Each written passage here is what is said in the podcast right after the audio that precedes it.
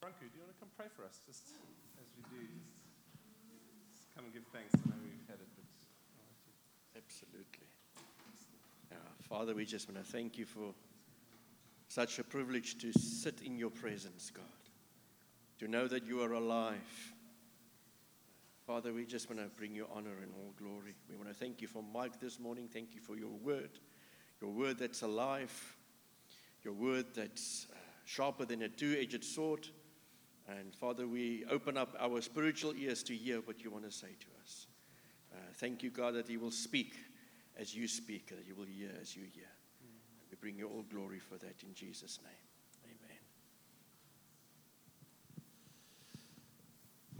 Amen. Um, so, you know, I just while we are worshiping, I was reminded of that scripture in 1 John, I think it's 3. It says, um, What love that the Father has lavished upon us that we should be called the children of God. And, you know, we've got this, this wonderful, like, almost paradox. Like on one side, God loves us unconditionally, covers over our sins. You know, he, he draws us in by His mercy and His kindness. But then there's another sense where He pinpoints areas in our lives where grace doesn't mean that we can just live like we want. Um, can you drop the, the house sound or just on that mic? It's very loud, it's very boomy. Boom. Okay, you can drop that. Thanks. Um, and you know, and just even just this morning, like Lord, what is there in me that you want to pinpoint and highlight? Like He wants to make us better. He wants us to grow in Him. That we don't stay the same we are, and uh, we have to get better. And it's something I know it's been the cry of my heart the last while of like, Lord, I want to be better. I want to be a better leader. I want to be a better husband. I want to be a better father. And I want to grow in these things, even if it's painful. And you know, when you were young, you had those growing pains when, you know, you grow up and you get growing pains in your legs and you, your legs get sore when you're young. And I know with my kids as well, and when they had growing pains, you had to rub their legs because they were like, oh, my legs are sore from, from growing up and growing, um, you know, those muscles, yeah, with, with growing and, and I think spiritually as well, I think it's very easy for us. I know many of you here have been saved for quite a long period of time. And, um, and I think it's very easy to get to a stage where you know the Lord, but it's like we know Him and we've pursued Him and we know Him, but then we can stop pursuing Him. Uh, we can stop laying hold of God. We can stop becoming better in Him and growing in Him. And I want to encourage you this morning that, you know, that having the, the unconditional love of God, and I think also with just the, the, the, just the busyness of life. I know when, when we get older as well, and especially when you get families and you get kids and you get jobs and you get work and you have responsibilities, life becomes, there's so much other things to juggle, and we can forget that we actually you know, friends, I, I, just want to encourage you, man. Let's pursue, let's get better. Let's say, Lord, whatever it takes, even if it's going to hurt me, it's going to be growing pains, we have to get better. Um, because if you and I get better, the kingdom of God grows and extends. Um, as we, as I grow, I know it's something for me as a leader, and I want to say that for you, that's that you know, I'm not going to settle as a leader, as your leader. I am trusting to become better because if I get better, you'll become better. Um, and you know what I mean by better? I mean by growing in character, by growing in skill, by, by becoming um, more, more, yeah, I think um, anointed and skilled in the things that God would want us to be. So that's got nothing to do with what I want to share this morning. It's just a freebie. That's, just, that's free for you. That, that's, that's just there, okay? but what I did want to share with you this morning is um, and maybe it's along the lines of how we get better is i think there's an area in the church you know if we look at all of us, and maybe it's a general thing. That, uh, and last week I preached on evangelism, and one of the areas that I think we need to get better in, in terms of even our personal walk with, with God and the way we live it out to the world, is evangelism. It's a weak muscle. And I know because we're rotating church over a two week cycle, some of you are here this week that you weren't here last week. I'm not going to re-preach that, but I do want to ask you to go and listen to it because it is a word for us as a church to strengthen a muscle in us that is weak. And let's be honest, I think it's an area where we don't do well in often is personal evangelism. And I think it's something, me included, that God wants to grow us in more and more. Um, so this week, though, I want to share on being refreshed by friendship. Being refreshed by friendship. And, you know, one of the ways that God chooses to refresh us and the way that He chooses to make us better in many respects and to grow us in our faith with God is by putting people around us. and by having friendship. And there's a, a scripture I want to start off with in 2 Timothy 1 15 to 17. And it's such an interesting scripture. Uh, in, in many ways, the scripture is such an obscure scripture. And Paul here, he's in prison, he's under house arrest in Rome, and there's a sentence of death over his head.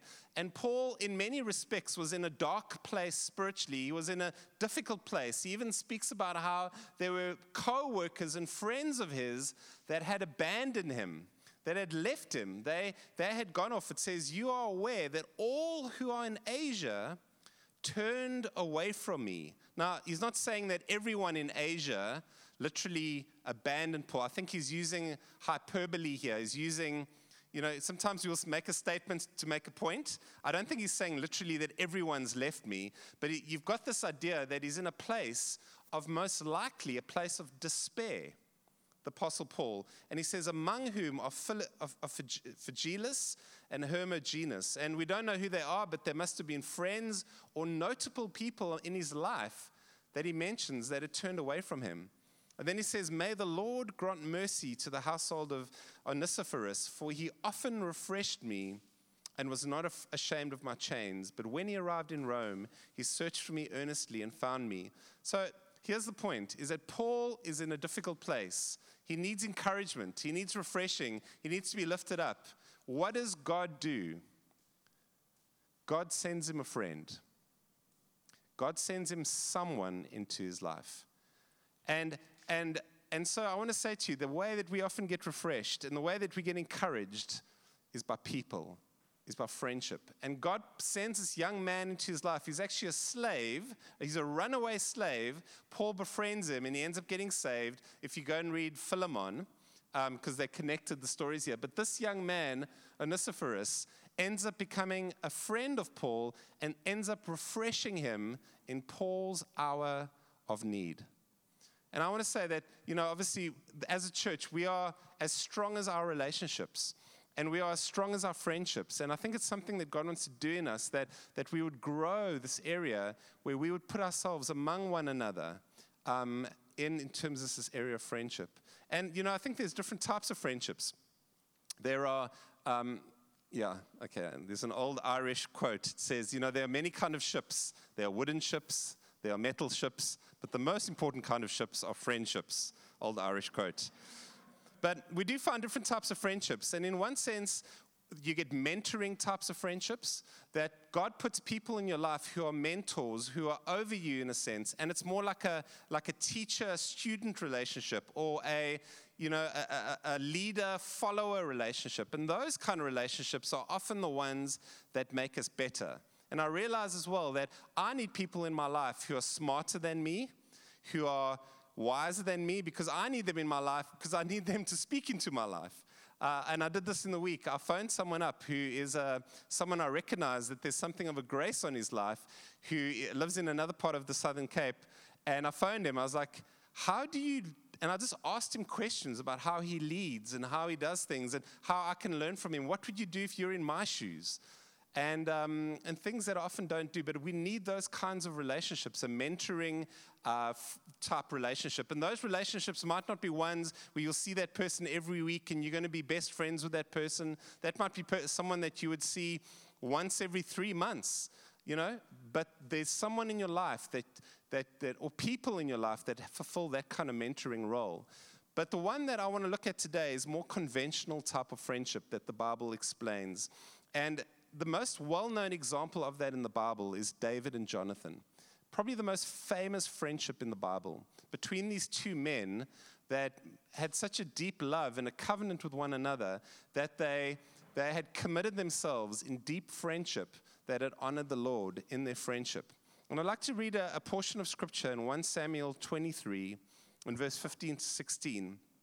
And this is what it says in 1 Samuel 23, verse 15. And here, I just want to just give you a bit of the backstory.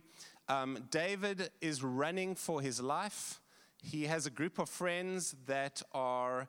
Um, uh, are with him, you know, it's got a band of mercenaries and soldiers that are with him. And David, though, is running from his life because Saul is out to kill him. Saul is threatened by him. David is a future king, he's been prophesied. and he's running. And in a place of deep despair, actually, and he's in a difficult place in his life, this is what it says. Um, let's look at verse 15. And David saw that Saul had come out to seek his life. And David was in the wilderness of Ziph at Horesh. And Jonathan, Saul's son, rose and went to David at Horesh and strengthened his hand in God. And Jonathan, Saul's son, rose and went to David at Horesh and he strengthened his hand in God. In other words, he's saying that he went to encourage him in the Lord. He went to encourage him in God. That's what the word means. It's a metaphor, strengthen his hand in God. That word gets used in other parts of the Old Testament, that phrase. Um, in Isaiah, for example, it gets used about how we to strengthen one another's hands in the Lord. And so it's strengthening that takes place. And I want to say, how did Jonathan refresh and how did he encourage his friend? What did he do to encourage him? And I want to bring out two things here of how Jonathan refreshed him and of how I think this is something that we can, how do we refresh one another? Um, how does God put people in our lives? And how do we become that kind of friend to others where we can refresh one another in the Lord? Um, let's look at the first one. Number one, how did Jonathan refresh and encourage him? The first thing is he sought him out and he went to him. He sought him out and he went to him. And let's look at what it says. It says, Jonathan, Saul's son, rose and he went to David at Horesh. And uh, it's interesting, Saul couldn't find David. You know, Saul was looking for him, couldn't find but Jonathan found him easily. Uh, maybe David had like certain sentries or certain people in certain places that Jonathan knew where to go to, but, Saul, but Jonathan found him very easily. And the first thing is this is that when it comes to kind of friendships that refresh, it involves often going to someone at great personal cost for you personally in order to go to someone to encourage them. And Jonathan goes to David when it had cost him. It had cost him, I mean, he had to literally travel to get there, to go and to see his friend so that he could encourage him in the Lord. He had to go to him. And, um, and you know, friendship is something, number one, that is costly, true friendship. To be a friend with someone means to invest into someone's life, even at personal costs. And I, see, I think some of the personal costs that it had cost Jonathan for David is that Jonathan obviously was the heir to the throne. He's someone that was going to take over from his father, Saul, but yet he recognizes the call on his friend David, so much so that he's willing to step aside and let David, his friend, take the throne instead of him leading the throne. Why did he do that? It's because he, he feared God and he saw the call on his friend's life. And he was willing to get behind him and say to him, I'm going to support you because I see that there is a call on your life to be the king, and I will give up my rightful place to be that position. And Jonathan must have been a very secure man. He must have been someone who was secure in his love and his relationship with the Lord, where he didn't mind, in a sense, giving up what was most precious that most people would fight for, most people would contend for, most people would die for. And what Jonathan does is Jonathan counts the costs and he gives up, in a sense, his destiny, at least in earthly terms, so that he could bless and he could get behind and support his friend David. And I want to say that the kind of friendship that I think refreshes is the kind of friendship where there's deep cost that's involved, where we're willing to almost do things that would be at our own expense in order to make friendships work. And, you know, isn't that what God did for us? Is that God says, um, no longer do I, Jesus said to his disciples, no longer do I call you servants in John 15, but I call you my my friends. And then he says, Greater love has no one than this, than to lay down his life for his friend. And I think in the church, as we, as we lay our lives for each other, as we are willing to inconvenience ourselves for one another, there's something of the glory of God that gets shown in times like this. There's something of the love of Christ that comes through, that it's a friendship where it's built upon the sacrifice of Jesus. It's built upon the, the, there's something of a godliness in this kind of friendships. And I think the world, you know, the world will celebrate friendships with what can I get out of it? And if you look at Jonathan, Jonathan was a friend. He didn't say to David, Well, what's in it for me? I'll be your friend, but what do I get out of it? There's nothing of that in Jonathan. Jonathan is the kind of friend that's willing to count the costs in order to, to, to honor his friend. And as a result, he's one of the great heroes that we find in Scripture um, in it. And so that's number one. He sought him out and went to him. I know we've, we've had that when we were, we were in a very difficult place in Oudtshoorn. Um, we, after we had planted, we'd been going about, about six months, and we were in a very difficult place in the church. In the one specific week, I remember we had about 10 people leave the church. We had 30 people in the church, and the one week we had 10, with three families that had left the church. And what had happened, it was uh, uh just basically stupid leadership from my side, and people had got offended in the church, and, the, and, and a bunch of people left. And I was in a very dark, low place, and I was struggling.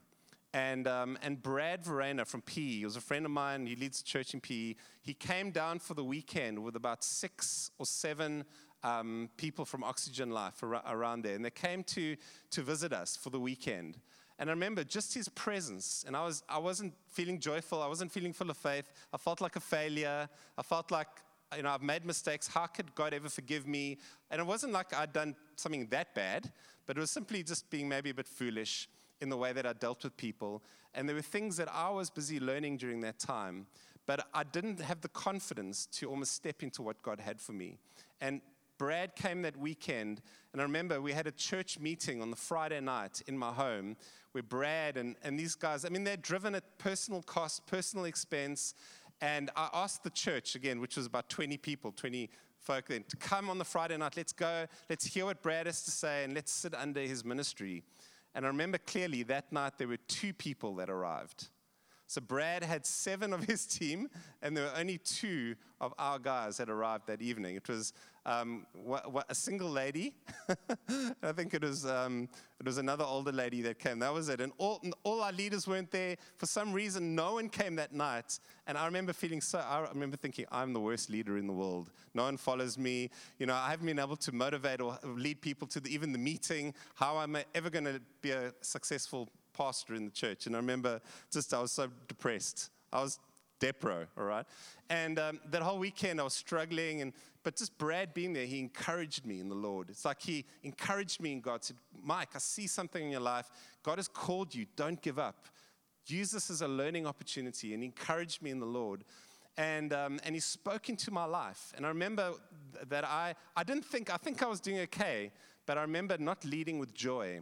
And there was a shift that took place that weekend where I remember I had to make a decision. I'm going to lead with joy. I'm going to smile more. I remember I stopped smiling. I was like, Good morning, everyone. And at church on this Sunday morning, he came to me afterwards and he said, Mike, you didn't even smile during the whole service. You, where was your joy? Like, don't you believe God? And he rebuked me. And, I, and it was, but it was a friend's rebuke. It was the rebuke of a friend who loves you and he speaks the truth in love. And it's like he didn't stab me from the back and, you know, gossip behind my, my back. He stabbed me in the front. He cut me. You know, it wasn't the kisses of, of an enemy, it was the wounds of a friend. And don't we need those kind of friendships? Don't we need to open ourselves up to people that be willing to love us so much that will be able to cut us and speak the truth in love? And I think as we grow and as, as, as the church is healthy, this is something that we fight for, even as Christians in the church. But it doesn't just happen, it's something that happens intentionally, it does not happen accidentally. Um, and it's something I do. It's like friends, I feel so strongly about this among us. I really do. I feel it's like for some of us, we don't get it. It's like we live our lives um, almost on our own, you know, and we don't, it's like we don't get it. And I know some of us get it, but there's some, I am concerned that there are individuals in the church, we don't get this. And it's like we speak about it and we speak about it, but this robust culture where we can somehow see these things happen more and more in us, I believe it's something the Lord wants to do. I really do. I, feel like He wants to strengthen this thing in us more and more and more um, so that we can celebrate uh, one another and speak the truth in love. Um, and look what Jonathan does to him here. Jonathan says to him, in verse 17. So not only does Jonathan go to him and he, he at personal cost, at personal expense, he goes to him and encourages him in the Lord. But look what he does specifically in verse 17. He actually speaks hope over his life. And he speaks almost destiny over his life. And he says to him, Do not fear, in verse 17, for the hand of Saul, my father, shall not find you. You shall be king over Israel. Don't you love that? What a secure man, secure enough to, to say, But I'm laying down. I know I won't be king, but David, you're going to be the king, and I will lay my life down for you, David. Um, and what an example of someone who speaks hope and courage and faith over one another. And I want to say this just as I, I, get into land is that the kind of friendships that we find, and look what it says here it says that he encouraged, um, he strengthened his hand, it says, in God. And the friendships that we find is, is it's in God, it's in Christ. That what binds us together is that we have the person of Jesus that binds us together, that makes us family in one another. And that's something that we do in the Lord. We don't just talk about rugby and we don't talk about knitting and we don't talk about the ballet and the music and we don't talk about shopping. If you, you know, we don't talk about just parenting. We do talk about those things, but what binds us together is the person of Jesus. Um, and, um, and so, where do we find these kinds of friendships and relationships? I don't know about you, but you know, maybe it's a personal thing I'm going through, but I long for deeper friendships, like genuine friendships. And I know for guys, I don't know for the ladies, I'm not, I can't speak on behalf of the ladies, but on, as a guy, I know as men, this is an area we are deficient in. This is an area we are weak in, where we somehow don't have enough of these robust, speaking the truth in love, um, sharing our lives with a band of brothers that enough that God wants to do. But you know, where, where do we find these kinds? And in the world, the, the, we find these kinds of friendships often in sports clubs or bars. And there's often a saying for those in the world with a bar um, is that, you know, in a bar, they don't sell beer or alcohol. In a bar, they sell friendship that people come to a bar actually, or they come to a sports club actually so that they can find friendship. That's the reason. But for us as believers, where do we find godly friendship? we find it in the local church. We find it in the local church. This is the place where friendships grow. Uh, not just exclusively, but it should be the place, the ground of godly friendship. And so I, I want to close with that this morning, and, and I want to say that this doesn't happen by accident, friends. It happens, it's intentional thing. Now, it doesn't mean that let's, I would love to be, personally, I would love to be. I was actually this morning, I haven't been getting around to all the people in church that I'd love to get to. And I would love to get more into your homes. I know there's a bunch of you that like, oh, I really would want to see. I'd love to see all of you. I'd love to be in your homes. I know we'd love to connect. We've tried to connect. And often in me, uh, and I'm being very vulnerable with you now. It's like I realize I can't be friends with everyone in the church. I can't.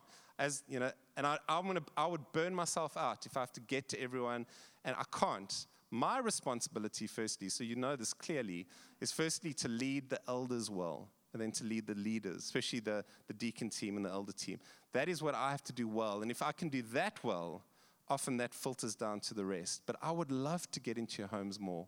And I think just to make sure that with an expectation, please don't expect, but why doesn't Mike come to me more? Why can't Mike be my friend? Or I'm, I'm just saying it, there might be one or two of you saying, that's just not the way we build church, unfortunately, and I'm just one man. But how can we be the kind of friend that God wants us to be?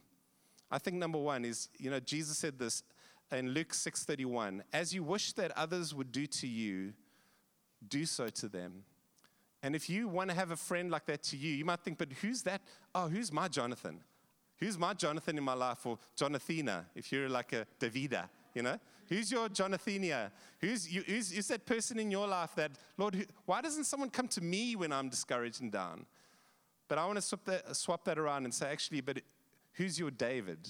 Who's the one you are called to be like a Jonathan? I am called to be like a Jonathan, where we go at personal expense and we love and draw others in. And as we sow and give, often there will be those that will come back to us. So if you feel like maybe you're not being befriended and you feel like you are lonely, Don't wait for someone to come to you. You take the initiative in the Lord. Ask Him. Say, Lord, in my community group, I'm going to start to befriend people that are maybe that are, I want to draw them in.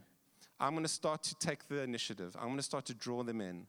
God puts the lonely into family, and He wants to do so so much more among us.